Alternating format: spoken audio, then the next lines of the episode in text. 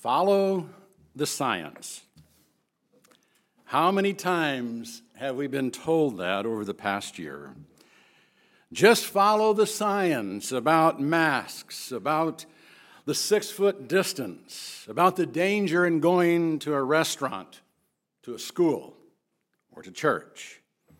Those who insist we follow the science would have us believe that the science on such things is settled and that there's no room for debate. Some even want to silence credentialed scientists who disagree with the consensus. The thing about scientific conclusions, however, is that they should always be kept open to further research and new discoveries. By its very nature, science is seldom ever settled. And while we may have very strong opinions about it, to mask or not to mask is not a battle believers are called upon to fight. But as we are about to learn in 2 Corinthians 10, there are some battles we do need to be fighting. And one of them does lie in the realm of what many consider to be settled science even though the Apostle Paul would probably classify it as speculation raised up against the knowledge of God. Yes, we're going to once again look at evolution before looking at our text. And even though evolution is not the hot topic it was some years ago, the battle over evolution isn't over. Less than two years ago, the Pew Research Center published a paper entitled Darwin in America that began with these words. Almost 160 years after Charles Darwin publicized his groundbreaking theory on the development of life, Americans are still arguing about evolution. In spite of the fact that evolutionary theory is accepted by all but a small number of scientists, it continues to be rejected by many Americans. In fact, about one in five U.S. adults reject the basic idea that life on Earth has evolved at all. And roughly half of the U.S. population accepts evolutionary theory, but only as an instrument of God's will. Most biologists and other scientists contend that evolutionary theory convincingly explains the origins and development of life on Earth. Moreover, they say, a scientific theory is not a hunch or a guess, but is instead an established explanation for a natural phenomenon like gravity that has repeatedly been tested and refined through observation and experimentation. So, if evolution is as established as a scientific community as the uh, theory of gravity, why are people still arguing about it more than a century and a half after Darwin proposed it? The answer lies in part in the theological implications of evolutionary thinking. For many religious people, the Darwinian view of life a panorama of brutal struggle and constant change, conflicts with both the biblical creation story and the Judeo Christian concept of an active, loving God who intervenes in human events. And it is the theological implications of evolution that force us to take another look at what some consider to be settled science. In Genesis, we read Then God said, Let the earth bring forth living creatures after their kind, cattle and creeping things and beasts of the earth after their kind. And it was so. And God made the beasts of the earth after their kind, and the cattle after their kind and everything that creeps on the ground after its kind, and God saw that it was good. Then God said, Let us make man in our image, according to our likeness, and let them rule over the fish of the sea, and over the birds of the sky, and over the cattle, and over all the earth, and over every creeping thing that creeps on the earth. And God created man in his own image. In the image of God, he created him, male and female, he created them. Now, without trying to define the distinction between kinds, it's obvious that several distinct creative acts were involved in the creation of the various forms of life that exist on earth. And most importantly, the creation of man in the image of God set him apart from the rest of creation. So, the question of our origin and purpose for being here is fundamental. And how we answer it determines who we are. And before we assume that Darwin's proposals are the final answer, the ever changing views of science on the matter of origins begs to be noted. The January 2020 homepage of Business Insider opened with these words A handful of recent discoveries have shattered anthropologists' picture of where humans came from and when. It goes on to note as anthropologists have discovered new species of human ancestors, our understanding of human history has changed.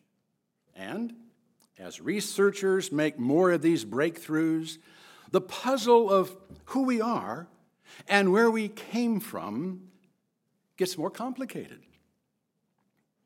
A December blog from the Public Library of Science began 2020 has been quite a year. The pandemic changed a lot about the world, including the ways which paleontologists, anthropologists, and other fieldwork based researchers operate. The blog then went on to highlight different lines of evidence that are used in human origins research, including newly discovered fossils and DNA. Now, obviously, these recent discoveries are viewed within the framework of evolutionary assumptions, but they at least give evidence to the fact that scientific views change. Now, I had stopped there in my sermon when I was writing it this week.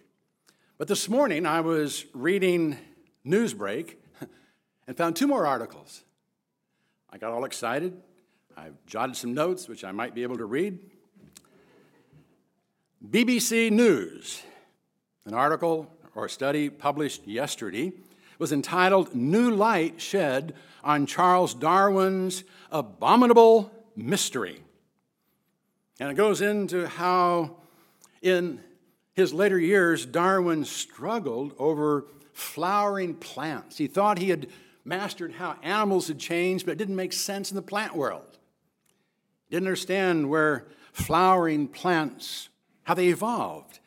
And uh, it was a huge issue. Well, it was recently found out why. It was because the keeper of botany of the British Museum argued against evolution and simply said, God created them. And the article ended with these words And is the mystery solved? In short, no. 140 years later, the mystery is still unsolved. And then I found an article this morning from Live Science. And it noted that it had been published an hour ago. So you can't get much more current, okay? I'm sure it's several hours now. And the article is entitled, How Many Human Species Existed on Earth? According to the article, the latest count is 21. Then they raise the question why is only one left? And what happened to all the apes? I mean, why are they still here? Why haven't they disappeared? And then they tried to define species. Are the things we're finding not really human? They don't know. They don't know. Obviously, scientific views change. And since that's the case, it's not wrong for us to even challenge their underlying Darwinian assumptions. And while I do refer to them as Darwinian assumptions, the philosophical questions about our origin did not originate with Darwin. He just came up with what seems to be or seemed to be a plausible explanation that didn't rely on a supreme being. And that obviously presents us with a problem. You know, if God is no longer necessary, does he really exist? Did we just invent him to explain what we couldn't explain until science gave us the answers? I trust you see the problem here. A conflict does exist, and calling it a war might not be overstating the case. In fact, while Paul obviously wasn't thinking about the conflict between Darwinian naturalism and the various views of creationism, he did speak of spiritual and intellectual warfare in our text for today. In 2 Corinthians 10 3 through 5, we read For though we walk in the flesh, we do not war according to the flesh. For the weapons of our warfare are not of the flesh, but divinely powerful for the destruction of fortresses. We are destroying speculations and every lofty thing raised up against the knowledge of God. And we are taking every thought captive to the obedience of Christ. That Darwin's conclusions about the origin of life qualify as speculations raised up against the knowledge of God was powerfully presented way back in 1925 by William Jennings Bryan. He was the famous orator and three time Democratic nominee for president who prosecuted John Thomas Scopes, the high school biology teacher recruited by the ACLU to challenge a law forbidding the teaching of evolution in Tennessee. Bryan saw the teaching of evolution as a war between science and religion and said so in what's become known as the Scopes monkey trial. He says this Evolution is at war with religion because religion is supernatural. It is therefore the relentless foe of Christianity, which is a revealed religion. Let us then hear the conclusion of the whole matter. Science is a magnificent material for force, but is not a teacher of morals. It can also build gigantic intellectual ships but it constructs no moral rudders for control of storm tossed human vessels. It not only fails to supply the spiritual element needed, but some of its unproven hypotheses rob the ship of its compass and thus endanger its cargo. In his closing statement, he said, The real attack of evolution, it will be seen, is not upon Orthodox Christianity or even upon Christianity, but upon religion, the most basic fact in man's existence and the most practical thing in life. If taken seriously and made the basis of a philosophy of life, it would eliminate love and carry man back to a struggle of tooth and claw.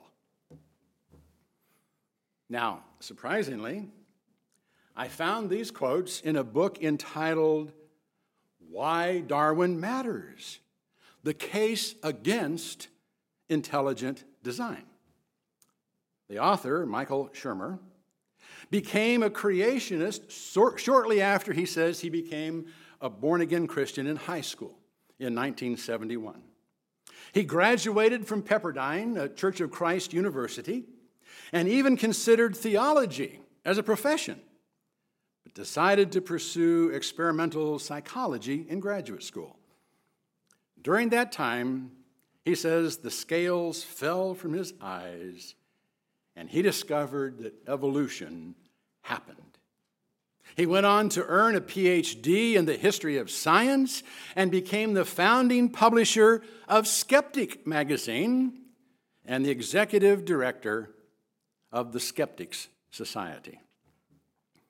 In his book, Dr. Shermer strives to demonstrate that intelligent design, which I find to be a very good way to look at the evidence of creation, is not scientific. He also tries to convince Christians that evolution doesn't necessarily spell the end of morals and, and ethics or even religion.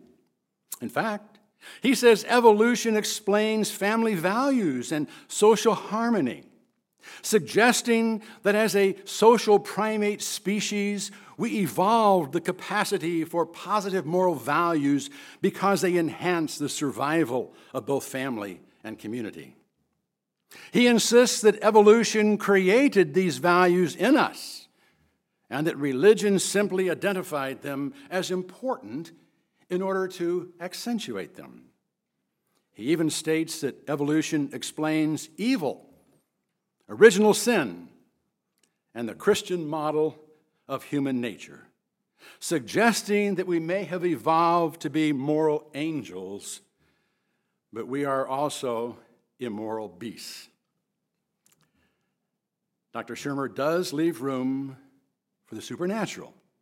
If you leave it in the religious, religious realm and don't try to bring science and religion together. He writes, Believers can have both religion and science as long as there's no attempt to make A non A, to make reality unreal, to turn naturalism into supernaturalism. He continues The most logical, coherent argument for theists is that God is outside time and space. That is, God is beyond nature, supernature, or supernatural and therefore cannot be explained by natural causes.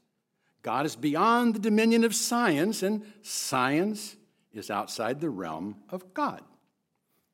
Now, some of what he says here is true. God is beyond nature, and he cannot be explained by natural causes.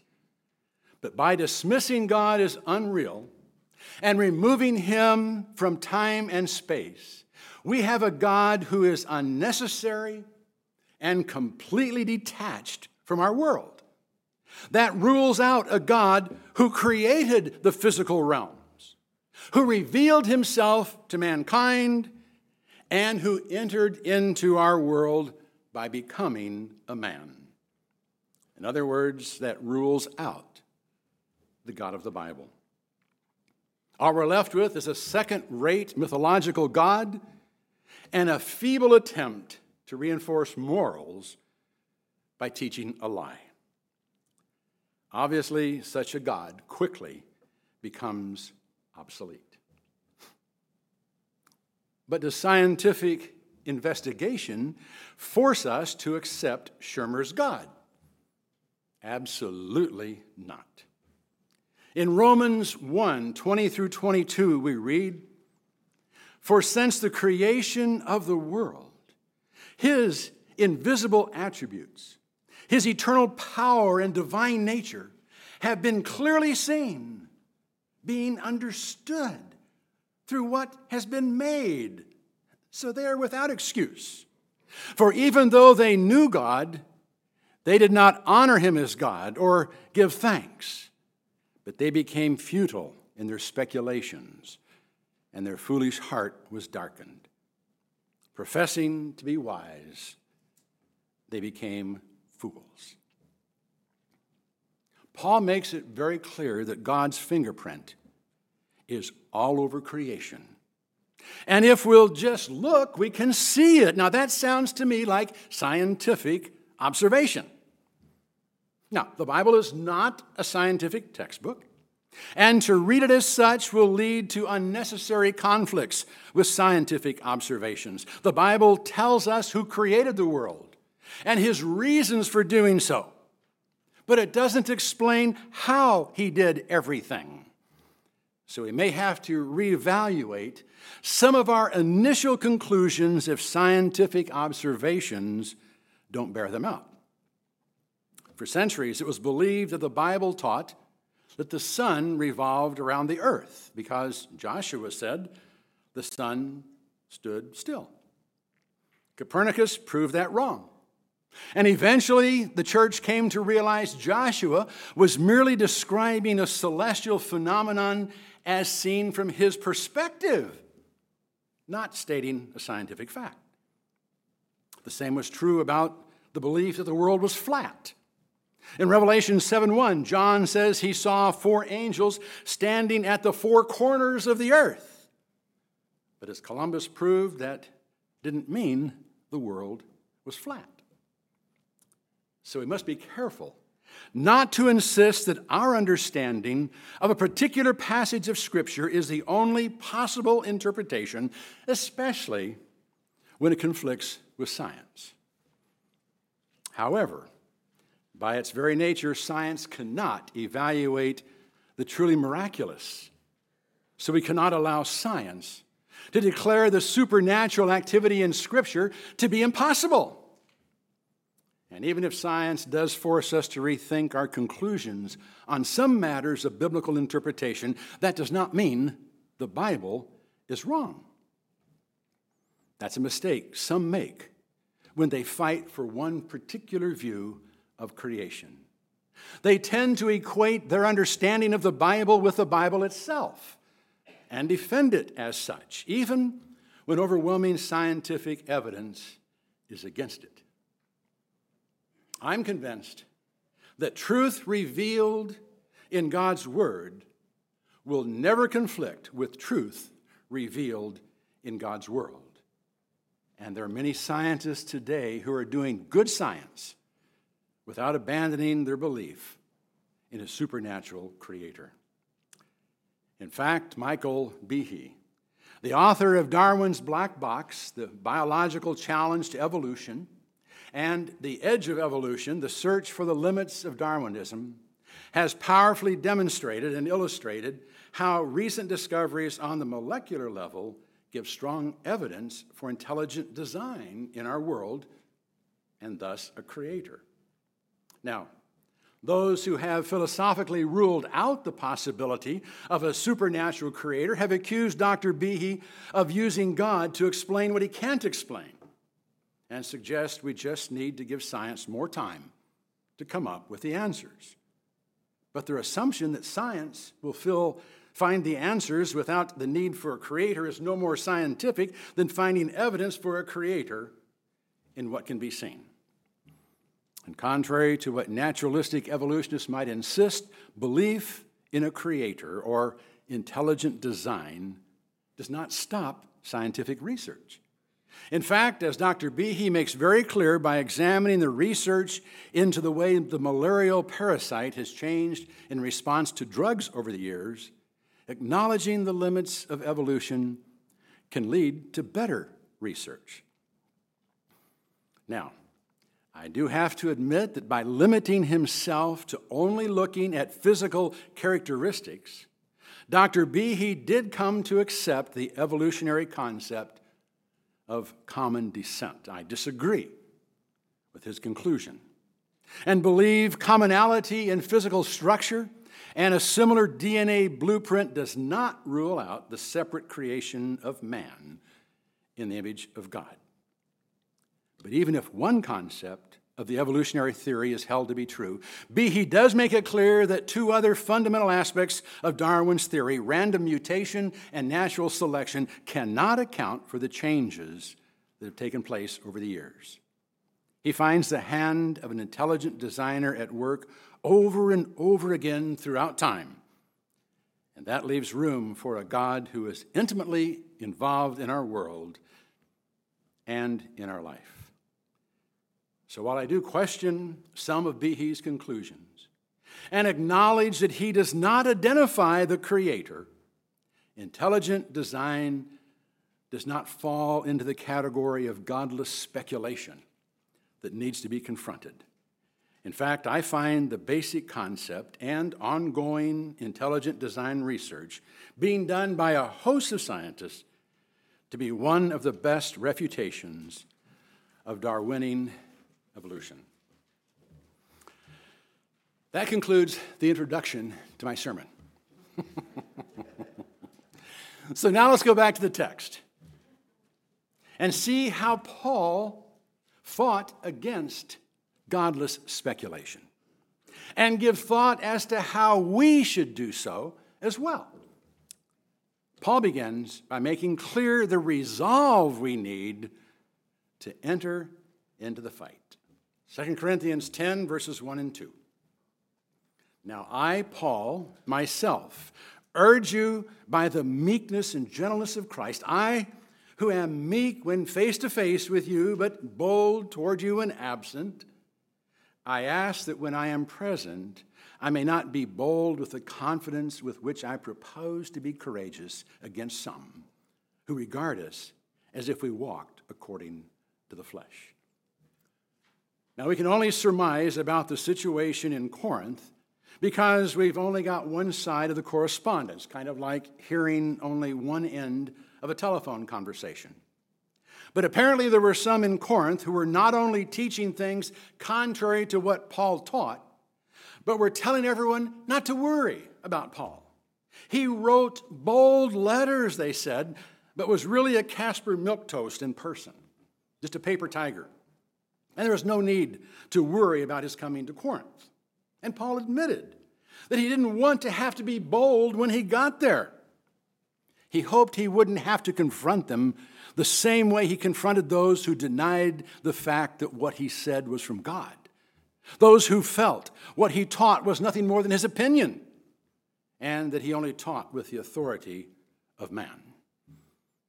Paul was making it clear that he didn't back down from confrontations in the world that he didn't turn tail and run when confronted by the pagan intelligentsia of his day or feel incompetent to take them on face to face.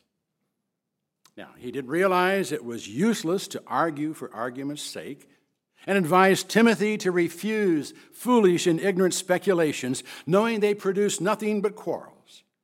But he recognized the need for boldness, for resolve, when the truth was being challenged. And he approached the fight the right way. Verse, verse 3. For though we walk in the flesh, we do not war according to the flesh. Even though we walk in the flesh, the fundamental fight we are engaged in is spiritual in nature. It wasn't simply Paul against the Judaizers and Greek philosophers. It wasn't one man's thoughts against another man's. And the battle we face is not one group against another. It's not creationists against evolutionists. For as Paul pointed out in Ephesians 6:12, for our struggle is not against flesh and blood, but against the rulers, against the powers, against the world forces of this darkness against the spiritual forces of wickedness in the heavenly places. We will have to confront men, but that's only because some are being used by the father of lies, the prince of the power of the air, the God of this world, Satan himself. But it is vital to be recognized that this is not just a conflict of human ideologies. This is spiritual warfare. And our only hope of victory is in the utilization of spiritual weapons. Verse 4.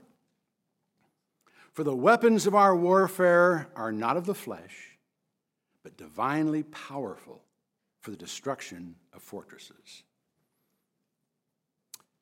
If the only weapons we had in this fight were relative IQs and educational degrees, most of us would be doomed. But this isn't simply an intellectual war, it's a spiritual war. And our weapons are spiritual in nature. If we will equip ourselves with the armor of God, girding ourselves with truth and righteousness and the gospel of peace, and use our shield of faith, helmet of salvation, and the sword of the Spirit, we will be able to destroy any fortress Satan might raise up to further his lies.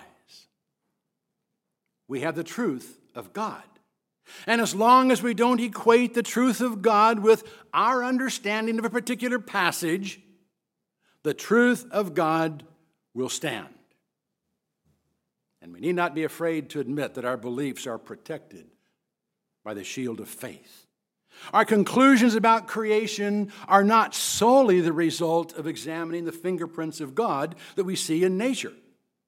In Hebrews 11:3 we read, "By faith we understand that the worlds were prepared by the word of God, so that what is seen is not made out of things which are visible." Our faith is built on numerous lines of evidence, not just the conclusions of design theorists. And even if all of Behe's conclusions are proven wrong, our faith in the Creator will stand. We've come to the conclusions we hold not only on the basis of the physical evidence, but also on the basis of historical, intuitive, philosophical, and biblical evidence. We know there is a creator because he's revealed himself in many different ways and will not allow anyone to reduce him to a second rate myth.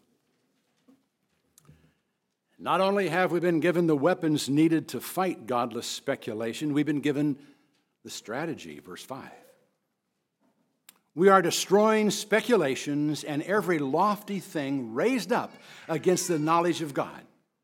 And we are taking every thought captive to the obedience of Christ. Paul was engaged in the destruction of speculations and every lofty thing raised up against the knowledge of God. He wasn't afraid to confront those who promoted godless ideologies and I don't believe he waited until they found him. He was on the lookout for them, even within the churches. He attacked them wherever he found them, exposing them for what they were and destroying them with the truth of God. We too need to take the offensive against godless ideologies and be on the lookout for them. We need to know what our children are being taught. And we need to understand the underlying philosophy of what we see and hear in our culture. We can't just ignore the lies being told and hope they'll disappear. Christ expects us to be light and salt. We are to expose lies and preserve truth. And to do that, we must at times take the offensive. But we also need to be on the defensive. Paul says we need to take every thought captive to the obedience of Christ. That means we need to run everything through the sieve of revelation to see if it's true or not. We've got to examine what we're taught and what we're told and see if it holds true to the plumb line of God's Word. Nothing should be assumed to be true until it has been compared with revealed truth and found to be in harmony with it. Now, as we've already noted, we must be careful not to assume the Word of God says something it doesn't actually say. And there is therefore no need to ignore discoveries and theories that make us re examine our beliefs. It doesn't even hurt our kids to be taught evolutionary theory but we should try to keep it from being taught in a way that makes God irrelevant. And we must make certain that our kids are adequately equipped to defend their faith. We can never accept as truth anything that contradicts the revealed Word of God. And we should remember that God's word has not been proven wrong in over 3,000 years of trying. While science textbooks are outdated, before they get into classrooms. Finally, we must never assume that those who are better educated than us will fight the battle for us. For as Paul made clear in 1 Peter 3:15, we must all be ready to make a defense to everyone who asks us to give an account for the hope that's in us.